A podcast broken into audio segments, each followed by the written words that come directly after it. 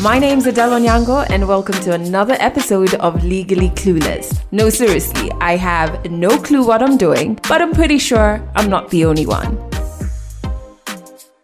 Hey, you, welcome to episode 93 of Legally Clueless. Also, Merry Christmas! I'm so excited.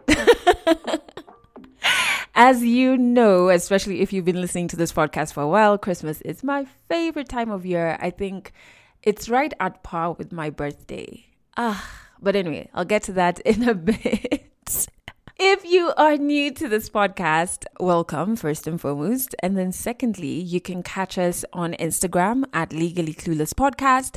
And on Twitter, if you chit chat about the podcast, please use the hashtag Legally Clueless because I would love to have an easier time eavesdropping on your tweets.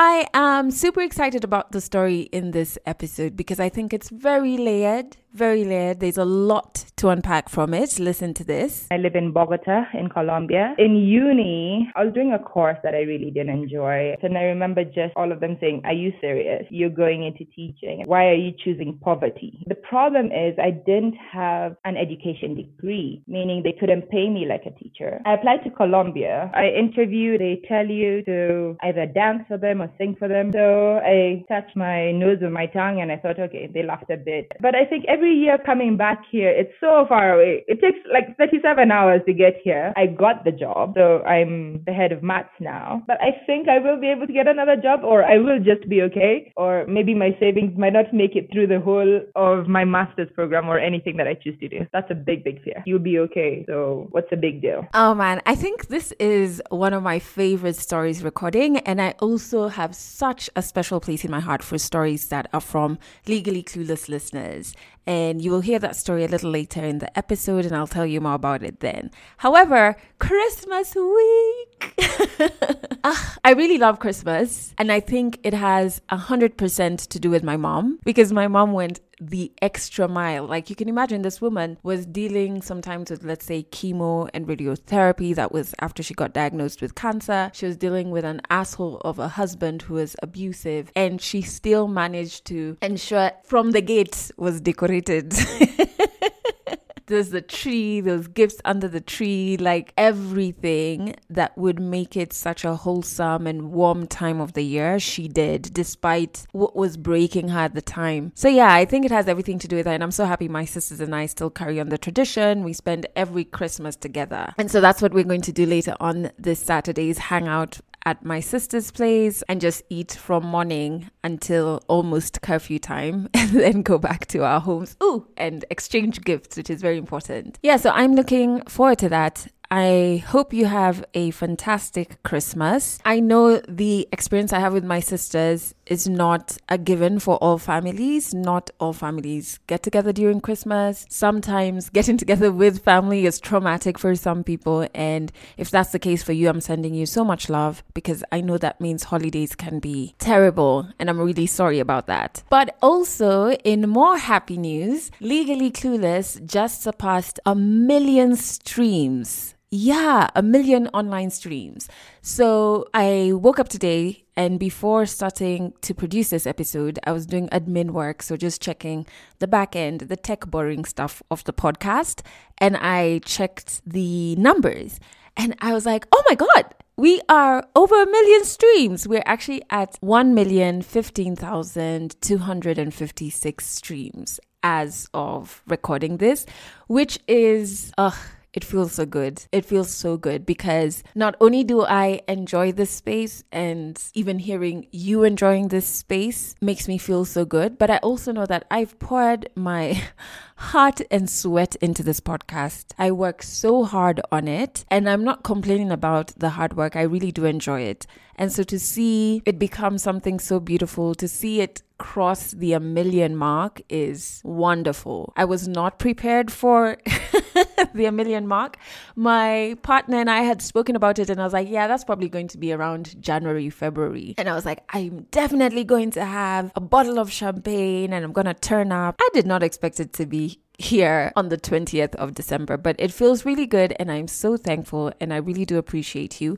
And I would love to know what has been your most impactful or favorite episode so far. And you can either send that to the Legally Clueless hotline number, which is in the description of this episode, or you can also just comment or DM on Instagram. Because for me, yes, it's over a million streams, but it's stories. The streams are the episodes, the episodes are the stories, and they're the places where I share about my life and my experiences. And so I would just want to know which parts of those points in the podcast you have completely felt connected to. And honestly, this a million streams could not have come at a better time because I found myself feeling a bit rushed. I don't know if you felt that, especially due to social media, where as much as I mute so many accounts and I only follow a lot of like creative spaces, a lot of feminist organizations, literally just pages that will interest me creatively. But every so often, there will be media posts like from traditional media houses or posts from other podcasts, and those things make me feel rushed they make me feel like the stuff I'm working on for the podcast needs to get out like right now. Like, look what other people are doing. It feels like you're not giving this a hundred percent. And then I have to do so much work undoing those thoughts and telling myself, no, you're enjoying the space that you're in. You're enjoying this journey. Whatever things you want to create for this podcast or under this podcast, please don't let them be influenced by what other people are doing. Let that creative experience be so fluid and so pure and come really from your heart. And also just trying to remind myself that there isn't one right way of doing things there's only my way of doing things and your way of doing things and other people's way of doing you know what i mean so looking at how somebody is doing their thing on their journey shouldn't make you veer off from your thing and your journey. So I've had to do a lot of work, like just reinforcing that over the last couple of days because I felt like, oh my God, I'm focused so much on launching the book I co authored next year, on my hosting gigs, on the initiative and the programs. I was like, oh my God, am I forgetting the podcast? Or if I fail to post something on the podcast page, I'm like, look at that. Why would you do that? Why are you not taking it seriously? You're such a disappointment. You know, these words we use on ourselves are so, oof. Sometimes we're so harsh with ourselves. So I was doing that for like four days and then trying to counter it with everything I learned in therapy, all my coping mechanisms and exercises. And so stumbling on the 1 million streams, I was just like, whew. Boy, did I need that. Like, it feels good. And I'm very thankful to you for listening to the podcast. So, I want to share the song of the week. Let me tell you, I love this guy. I have shared one of his other songs with you, and I stumbled on him randomly on YouTube, just, you know, the recommendation thing that YouTube does. I am so thankful because he actually started off as a poet. So I connect with a lot of musicians who were first poets just because I'm a poet as well. And then he found his way into music. I love his visuals for all his songs. And oh my God, so this week he, well, this past week, he released the visuals of his most recent song, which is the song of the week. I'm getting to it in a bit. And I shared it on my Insta stories, and then he replied, Ooh. He replied, and then he followed me back on Instagram and I was jumping around the house. Falgun, my partner, was so irritated with me. He's like, ugh, now you're just happy your crush has followed you. I'm like, yup. Next, we're going to meet each other. so his name is Kojey Radical. He is from the UK, but I think he is originally from Ghana, but you know, born and brought up in the UK. And the song is good. No, like that's the name of the song. That's the name of the song. It's called Good.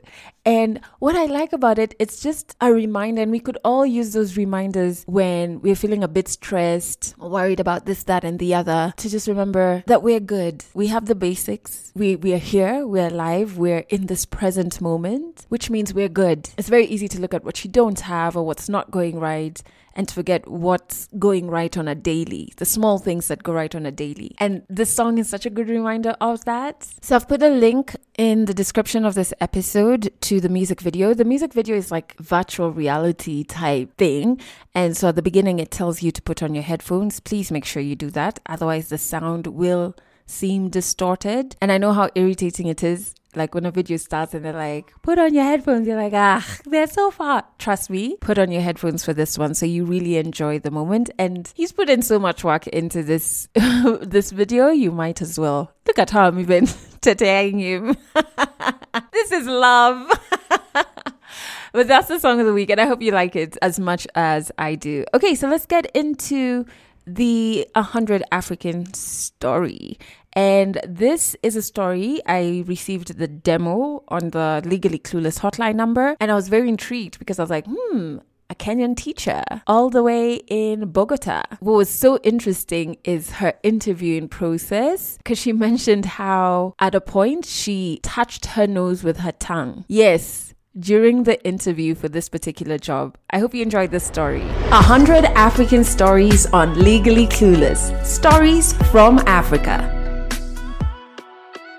Hi, my name is Wambui and I'm from Nairobi, Kenya. I don't currently live in Nairobi, Kenya. I live in Bogota in Colombia. I'm a teacher. I've been teaching for the last whew, nine years. No, that's a lie. Yeah, I think it's actually six years. Oh my God. I'm a math teacher and here I am struggling with a number of years, but I think it's because I've also been teaching for a long time before that. So I think during this time of COVID, I've just been in my apartment since March, first of all, teaching online and talking to students online. And it's brought and highlighted a lot of aspects of my journey into teaching. So I first started teaching just as a joke, like just tutoring when someone tells you, oh, you're good at math. So you just talk to my son for a few minutes. And that's not exactly what teaching is, but it does give you um, an aspect of how much impact you can do with some explanations, especially if you provide the patient to the person who, in a bigger classroom setting, wouldn't otherwise have the patients offered to them. So in uni, I was doing a course that I really didn't enjoy, and everyone was destined for an office job or to go on and do data collection and do research and do all these other things. And it, for me, those are things or aspects that really used to stress me out. Um, but to make extra money on the side, I would tutor. I remember tutoring this one student. She was on the verge of like her last option, you know, like where you're not allowed if you fail this one last course, then that's it. You're not be given an opportunity, even though you spent four years in university. So she came up to me and was like, Hey, you seem okay with math and you're a math major. Why don't you just tutor me for um, a month? I have this exam to do, and then I'll pay you this much. So tutored her. Um, she got an A. I'm not sure if it was a valid A because sometimes with resits, um, you can't ever be too sure. So once you got the A, I just sat back and I was like, huh, all this time I've been wondering what to do with my degree. And this actually is something that I've enjoyed because I think with her feeling accomplished, even I felt accomplished, like I had done something good. And I felt like it had given me purpose, basically. Like I was like, oh, okay, this is actually all right, you know, like me um, teaching and basically like explaining math to someone else. Um, other people joked that I did it just enjoy the sound of my own voice because I'm the leader, or traditional teaching tells you that you're the leader in the room as opposed to the facilitator. But yeah, but then it came to, I think, being able to say it out loud. And I think there's a lot of stereotypes or thoughts that go like opinions that come in when you say you want to be a teacher. And I remember saying it for the first time to this one student who, of course, having been my student, for her, it was quite easy to embrace it. The next thing was saying it to one of my classmates, and she said it in front of like all the other classmates. And I remember just all of them saying, Are you serious? You're going into teaching. And I was like, Yeah, I really want to go into teaching. Um, I did the IB program at St. Mary's and I thought, you know what? I really enjoyed IB math. And that's the last time I felt like that connected with a mathematical subject when it was giving the roots and how to think and um, giving you a good substantial basis of how to apply maths in the real world. I didn't feel that same connection when I was in university, and I suspect that's why I was particularly unhappy. My classmates didn't particularly embrace the idea, so I thought, okay, you know what, it's fine. Let's just keep trying to say it out loud because when you say it out loud, then it becomes real. And this one really close friend, I remember saying it out loud to them and saying, Hey, um, I'm thinking of becoming a teacher. And I remember they went into, Why are you choosing poverty? You're just choosing poverty for your future. Your parents have worked so hard to help you out with a mathematical degree, and then you choose poverty. And I was just like, Whoa, I totally did not see that coming. And it took, well, there's a lot of arguments I could give against it because at the end of the day, I don't pay. If I were to have children, I wouldn't pay school fees. But it was just such a blow that I didn't say it again for a long time. I was just like, okay, you know what? Let's just sit on this for a bit. Let me do my exams um, for uni and see where it goes from there. So it's funny because when I finished KCSE, and you know you do those random applications for unis around Kenya, they send you like you know how you do the option one, option two, option three, option four. And then there's a for anything that you might just want to do randomly, like gardening, there's that option as well. None of them was teaching. So how did I end up being sent for a letter two years later after I had started my degree to go and teach early childhood education? And I'm not one for the little ones. Like uh, there's a lot that goes into teaching them that is a lot about teaching them to be people at the same time as teaching them education. So I was just like, no, there's no way. So it was when I finally told my parents, they were like, oh yeah, remember that letter that came in two years ago and you were not embracing it. You were so rejectful of the fact that someone would think that you'd want to be a teacher. You were really, really against it. So then came in the hard part for like actually doing applications, and I didn't know the process that went into it. So I reached out to a couple of my old teachers. Ironically, the one who supported me was someone who never actually taught me and gave me somewhere to go and learn more about the IB program, which turned into an, an internship that was not really an internship, it was more of a gap year. So how it works is you observe what the teachers teach, and then they start to give you a bit more responsibility. Like, oh, okay, today just do the first 10 minutes of the lesson. Then next time you do 30 minutes of the lesson or the end of the lesson. And then you build up to doing a whole lesson and then into a series of lessons in order to generate that skill of being able to apply teaching. But the problem is I didn't have an education degree, meaning they couldn't pay me like a teacher because I was not qualified as a teacher. I was just qualified as a math major, which went into meaning that I had to go back to school. And I thought it would be the biggest task going back to my parents and being like, hey, I know this is a big, big ask, big, big ask, but it's a loan and could you just help me out on this one thing? And ironically, it was my grand who was like, ah, do as you wish, but this time you have to go for graduation because the last time for my first degree, I refused to go for graduation. So she's like, this time you need to actually get it done. My degree that I chose to do in uni was quite a struggle in choosing it with my parents because it got to a point where they were like, we're not paying for anything else. You go do that because you're good at it. Because I thought, oh, I want to be a robotics engineer and build robots. And then eventually they're like, no, you're good at this. Could you go and just do what you're good at, the math, the stats? And I think there was an article somewhere that had read that statisticians are getting rich and my mom was so invested in it so there's a lot of hiccup there when we had a very strenuous relationship at some point and in addition i couldn't cope like those nine hour graduations where you have to be there at 6 a.m. Some politician takes it upon them to make it their political campaign. You're in the sun, there's no shade. I was like, no, thank you. There's no way. So after I did the course, which was an online course, so that was perfect, it came to the point for applying for a job. I did a international course in order to be able to go outside if I wanted to, so that other schools around the world would recognize um, the certification. And when it came to applying for the job, I threw my applications everywhere, like literally to as many countries as possible. There might be have at the moment been some male influence in as an incentive to leave the country at the same time. But I also had my safety net um, being a couple of schools in Nairobi, one in Mombasa, some in Tanzania as well. And I applied to Colombia as a, okay, you know what? This job seems to fit me. I'm not sure they'll take a newly qualified teacher, but let's see how it goes. And in the environment that I was in, being an IB school, you see a lot of teachers from abroad or from other countries just coming in and, and going and coming in and going. And I thought, you know what, even me too. I can also be the type of teacher who goes somewhere else and teaches for a bit, and then I can come home or go to another country. And I remember one teacher saying, uh, uh, uh, that's not for us, that's for them. It, it really baffled me what that meant. I was like, what do you mean for them? Like, aren't we allowed to travel and to look around and to just enjoy being movers as well? Because it's not that it aligns to a certain group of people to be able to um, explore. And even to this day, I have uncles who ask me, like, are you done with your adventure? Isn't it time to come home? And I'm like, I, I get that, but there's questions that go around it. So anyway, I applied to all these schools. And at the time, one of my mentors that was meant to be doing my paperwork and my referees told me, oh, are you going to go to China? Because that's where many teachers from Kenya go. And I was like, oh, I'm thinking of going a bit further because not many opportunities come for Kenyans to go to Latin America because it's quite far and it's quite expensive. So if I can get the opportunity to be there for two years, I don't think there's any other time, my opinion, I don't think there's any other time in my lifetime where it'll just come readily available. And I remember him saying this one thing to me. He's like, uh, I'm not sure you should apply to other places. They wouldn't be sure of the mathematics you learned in university. And I was just like, wait, what?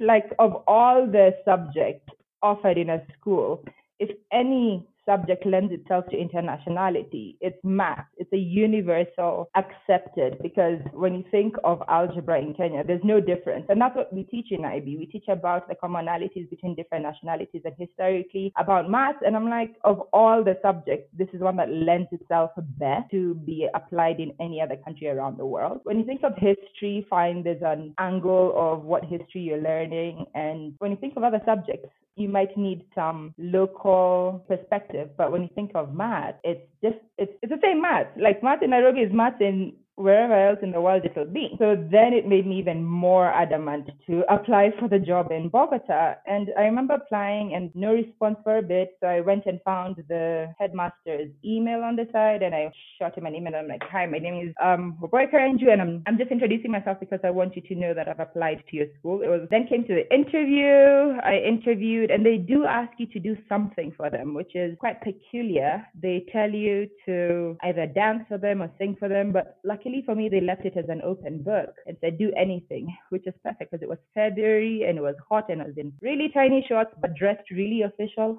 on the top. From the top, I looked very official and ready for the interview, but bottom, I was not. So I touched my nose with my tongue and I thought, okay, they laughed a bit. There's a bit of Harry Potter talk. And I thought, you know what, this job really has to be mine. And I remember laughing with friends and thinking, ah, if I licked my nose and got a job, we must really party and enjoy it. And a few weeks later, they responded and rejected me for the job, which hurt, hurt, hurt. And then the next day I thought, you know what, it's fine. I'm a newly qualified teacher. I don't know what exactly that was going on there. So I'm just going to shoot them an email and tell them, thank you for the opportunity and for the interview. And if they have any feedback for me to let me know, which is what I did. Turns out it was a mistake. I was not meant to receive that email. It's just that the collection of emails had been piled up and the secretary had sent it to me by mistake. And if I hadn't actually emailed to say thank you, it would have never been rectified, is what my boss told me at the time. So during the process, I think even the day they accepted, first of all, it was chaos because there was a Mombasa job that was being offered to me at the same time. And I ended up actually rejecting the Mombasa job with faith, like absolute faith. You're thinking, oh my God, if I reject this and it's such a good opportunity. And there's another Nairobi one as well, which was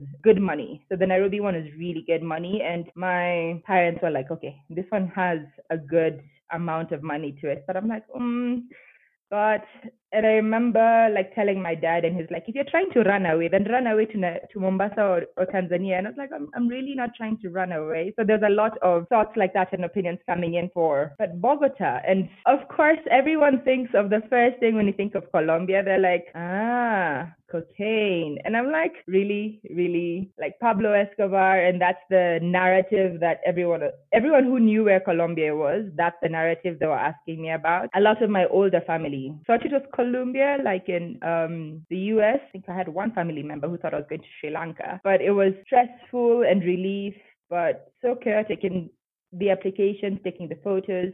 And a lot of the application stuff was done by the school. So there's that relief of when people are asking me, so what are you really doing? And I'm like, oh, the school's actually helping out a lot. Um, I did have a Nicaraguan friend who was helping me just translate the, documents because there's that aspect that I really didn't sit back and think, oh, I licked my nose and got a job and I'm going to a country where there's no English and I need to figure this part out in terms of my legal documents and what they really mean. And luckily, she's so embracing of, okay, let's read through this together and tell you what it means. Um, I did start Duolingo, but it mostly teaches you how to say milk and apples for the first few months, which you don't arrive in a country and go, milk, apples. So there's a lot of emotion over I can't believe this actually happened. It was disbelief mostly and excitement, I think. I think it was really excitement.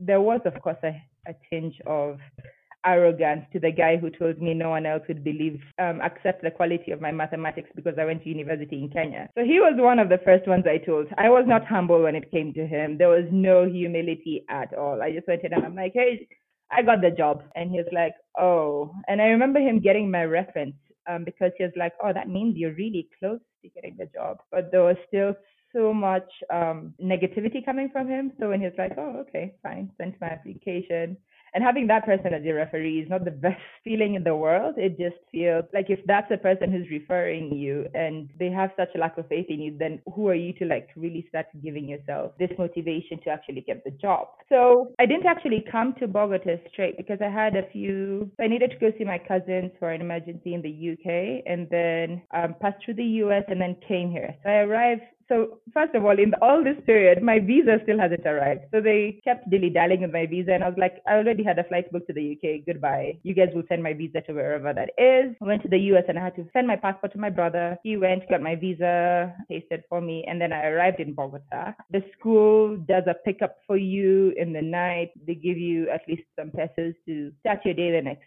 day. But luckily, I was one of the people put inside a house with someone else because usually you're put in a house by yourself. I was put in a house someone else. I had arrived six days later than everyone else, so they were already in session because of visa issues. So I went to school the first day, having done Duolingo with so much confidence for three months, thinking I know how to say apples and milk. And the Portero, which is the the guard at the gate, was like, "Good morning," and I looked at him like, "Oh my god!" So like, "Buenos dias," and I'm like, "Okay, that happened. I sh- I, I I know that response." So walked around the next day. Three days later was the first time I could actually respond to him. So it's like, "Buenos dias," and I was like, "Ah." Buenos dias!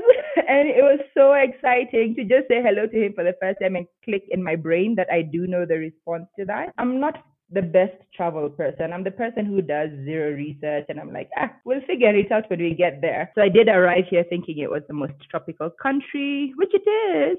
I just forgot that, you know, I knew that Bogota was high, that it was um, on 2,700, 3,000 meters above sea level, but I didn't, it didn't click in my head that means cold. So I did arrive with like two sweaters and I'm like, oh, this is this is Kenya in winter. Like this is 17 degrees where we we light fires and cover ourselves with masai shukas and it it was so cold for me. It was freezing so i had to get hot water bottles and but there's a big support system on your first few months here from the school so that was good and i think latin american people tend to be a lot like kenyans but they're just very warm and welcoming and they're like ah you know, it will take you around to figure out your internet, figure out your phone. I didn't figure out my phone for so long that I just used to go and give my phone to this guy at the like our Safaricom, so like it's called Claro, and it I just give it to him. He had a baby that was three months, and I learned that I finally needed to do something about that three years later because I was like, I've watched your child grow. Our Spanish level is on the same level now, and I can have some conversations with her, but I'm still giving you my phone to figure out how to put credit in it. I need to learn to do a few things on my own. I love teaching. I really love teaching. I think the best part of teaching is the children, and I think the worst part is the adults. um, it's just that I think they come in with so much courage and so much freedom to just apply themselves. And if you stick to remembering that not every student is an A student, that everyone has their own path in life. And I think part of the reason that I was motivated to like just start speaking about this is because I write recommendations every single year. And there's a student of mine who's getting so much flack this year for a decision that she's made. And it was just hearing all the voices that come in to tell you negative things about the options you have in life when I'm like, but we all just made it anyway. Like when I look around and I'm like, you'll get there if it's something that you enjoy and you can see a path. You're the one who has the idea and you you'll get there. And I see my students modeling art projects with math, which is what something I really enjoy. I love seeing the connections. So I used to, this is the first year that I'm not teaching another subject, theory of knowledge. Um, I've taught it as well all through. So TOK is like about finding how we learn, where knowledge comes from. So I do like to build on the connections between math and art or math and storytelling, which I'm trying out for the first time this week. One of my biggest highlights is a math art project that I did with my students in March when all this lockdown started, and I was teaching them a particularly hard subject about transformations of functions. And this one student took this Bieber song and just made like a whole video for it with love hurts and ice cream, and you could just see the functions moving and actually being applied to music. And it's that part of it really, really excites me that you think, wow, okay, like I taught you. I'm not even sure about that part that we've been doing this together and you've made such an amazing project. And every time they write me from university, because now I've been here four years, so my students have gone to university do write me and tell me what they're learning. I do receive messages where I'm like, oh, bless, I have no clue what you're talking about. That maths is so hard for me. Like it's way beyond anything that I've ever done, but I'm really, really proud of you. And it started this year that I started thinking, I, these students, I write a recommendation and they go to these huge universities. I'm like, see, I'm the person writing the recommendations. Even me, I can go. So there was a, a moment like that where I was like, hmm, I, I need to go back to school so at least I can start to understand some of my students' emails. And it's not even like the ones who go to uni. Let's that's far reaching. So in IB, you have to do an extended essay. It's a 4,000 word essay, which is a big task to ask of a high school student. The thing is that some of them choose to do it in math, and every time they choose to do it in math, I'm like, oh no, here we go. Because it means that I have to study so much. Um, so I had like one of my students did it on the mathematics of a snowflake, and I was like, whew, here we go. And I remember him getting his grade, and I'm just like, man, but the amount of studying I had to do in order to be his supervisor, um, to guide him through. So he'd come and tell me something, and I'm just shaking my head, like, mm-hmm, Mm-hmm. And then the next year, I wasn't the supervisor, but the student who was doing it would come and talk to me just to bounce. You know, like when you just need someone to bounce ideas off of, it's just, it sounds better when you're talking to someone to just ground your thoughts. So she'd come and do it to me. And I was just like, ooh, she couldn't do it to her peers because she was going beyond the reach of what IB Math had gone. But she didn't know it was also beyond my reach. And sometimes I've understood that students do also need, like even through tutoring, it's just that with really good students, sometimes they, they also just need someone to hear them out, to bounce their thoughts off of. I used to tutor this girl online and she was so smart, but, and she did not need a tutor. I did tell her very many times, you do not need a tutor, but it was just a confidence boost to see that, oh, she's actually echoing something that um, makes sense. But I think every year coming back here, it's so far away. It takes like 37 hours to get here, first of all, with an okay flight. So, and it's also because I have a bias for Emirates. They're usually the cheaper ones. And with age, I'm just like, wait, I'm tired of 37 hours and layovers. And if there's anyone who has a worse luck with flights, I could tell you, I think I could write a book about bad luck with flights. I've spent 19 hours in Brazil stuck thinking about how I'm going to live in the airport forever. Lost flights here and there. It's just been a story and a half if I tell you about my all my flying and all the craziness, but it's become so hard every year. So it started to nag at me as to how hard it is coming back. Because you'd think after five times of coming here, like it would I wouldn't need to cry anymore when I'm leaving Kenya. I'm like, oh my god, it's so hard. Um, but this year I came in and I was, was it this year? Yeah, I think yeah, it was this year. So I came in in January and I was like, okay, you know what? Let's start thinking about what I really need to do as the next plan because it will be five years this year. And then my boss was like, my head at the time was like, oh, I'm leaving this year, so what's your plan? And I was like, okay, this is a sign to stay because he's telling me he's leaving. So that means that's an opportunity. And I spoke to a couple of people and they're like, wow, you can just apply. It's your opportunity. And then someone told me, oh, are you ready for this other person to be your boss? And I was like, wait, I want to be the boss. Like, why are you asking me if I'm ready for someone else to be my boss? And I was like, you know what, let's apply in order to receive a sign. You know, when you start fishing for signs from the universe? So I applied. At the time, I was in a bad mental state so even my therapist was like, you didn't do your best with that one application. Like these are jokes. So that was actually one of the pushing factors to go for therapy that I had stopped applying myself. It was just half-heartedly doing everything. I got the job. So I'm the head of maths now. And then even before like completely starting the job, I'm like, um, I wanted to leave this country. And everyone's like, Are you serious? Like, you're kidding me. But, and it was just a moment of what my measures of success, yes, like career is really important. But what is also the cost that I'm neglecting with, like, my emotional part or well also I've been trapped in my apartment for since March and it brought up so many anxieties and so many thoughts on being alone and being lonely and versus the job and how important it is. And there were moments where I was like, ah, I'm, I'm just going to choke on an orange in this apartment and die, and then I want to be found for three days. And then my neighbor would come and be like, ah, I need to jump over your balcony. So I was like, fine, he's the one who will know when I start stinking.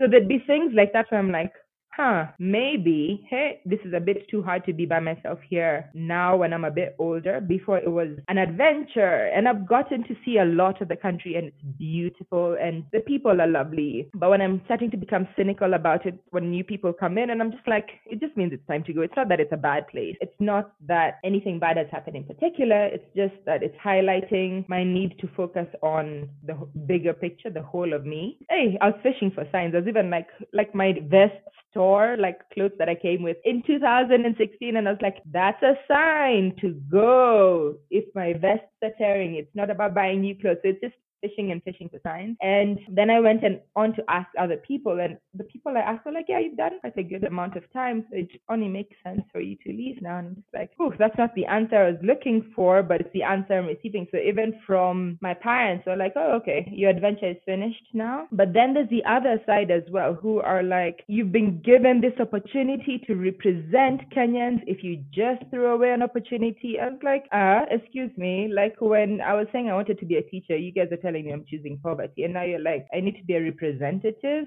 for Kenyans. I'm like, I need to also just take care of myself, you know, like to ensure that, yeah, that I'm also doing okay holistically and to ensure that I'm nurturing growth in other areas. So yeah, now I'm doing master's applications. I don't think my boss knows I'm, I'm leaving yet. but um, that will come up at some point, I'm sure. And it's just in order to be a better teacher mostly that I think that I need to learn just a bit more but I also just wanted to see my shosho a bit more. Like Maze, like it's just like I've missed my grand and being home. And there's so much FOMO. Like when you start looking at how much my parents and my family took Corona time as family time. So I was just like, ah, the FOMO was so real. So it just became more indicative of me missing out on so much. And I just needed to be or a bit. One of my biggest fears is that I won't get another one just because many people highlight that aspect of you're throwing, like, there's that language that's used, and there's so much power in language when someone says you're throwing away an opportunity, and it's just for them to be right. And even with the whole process of applying for this job to get here, when everyone was like, oh, you know, they, they want to be too sure of the mathematics level, and that way they weren't right then. So now I'm like, oh, am I really throwing away an opportunity? Am I giving giving up has been used as a word as well. I'm like, I've experienced a lot. That's not just my job here. And I feel like I've gotten a lot from the country in terms of friends and experiences that will last with me forever. But at the same time, I sit back and I'm like, oh, but I think I will be able to get another job or I will just be okay. Or maybe my savings might not make it through the whole of my master's program or anything that I choose to do. That's a big, big fear. I think I'm getting to that point of, but you're okay. Like at the end of the day, see you're fine. If you're if you're in a good space mentally and you're eating and you're sheltered, see you're fine. Like really because at the end of the day, what's really the saving, the saving, the saving of money if you don't get to experience these important moments that will play a bigger role? And at the moments that you'll remember when you're older, yes, it will just be, but see, you're okay. Like you'll be okay. So what's the big deal? Catch more African stories in the next episode of Legally Clueless. Didn't you really enjoy that story? You know, it's it's so funny because I always tell anybody who I'm you know, engaging to record their story for the podcast, I'm like, because sometimes people feel like their stories are not insightful or their stories don't have things that people can relate with or are not interesting. You know what I mean? And I'm always like, yo, every story is so interesting. And there's always something you'll walk away with from the story. And this was that story for me, like where at first my reaction was, yeah, you just have to really think about what's really important in the grand scheme of things.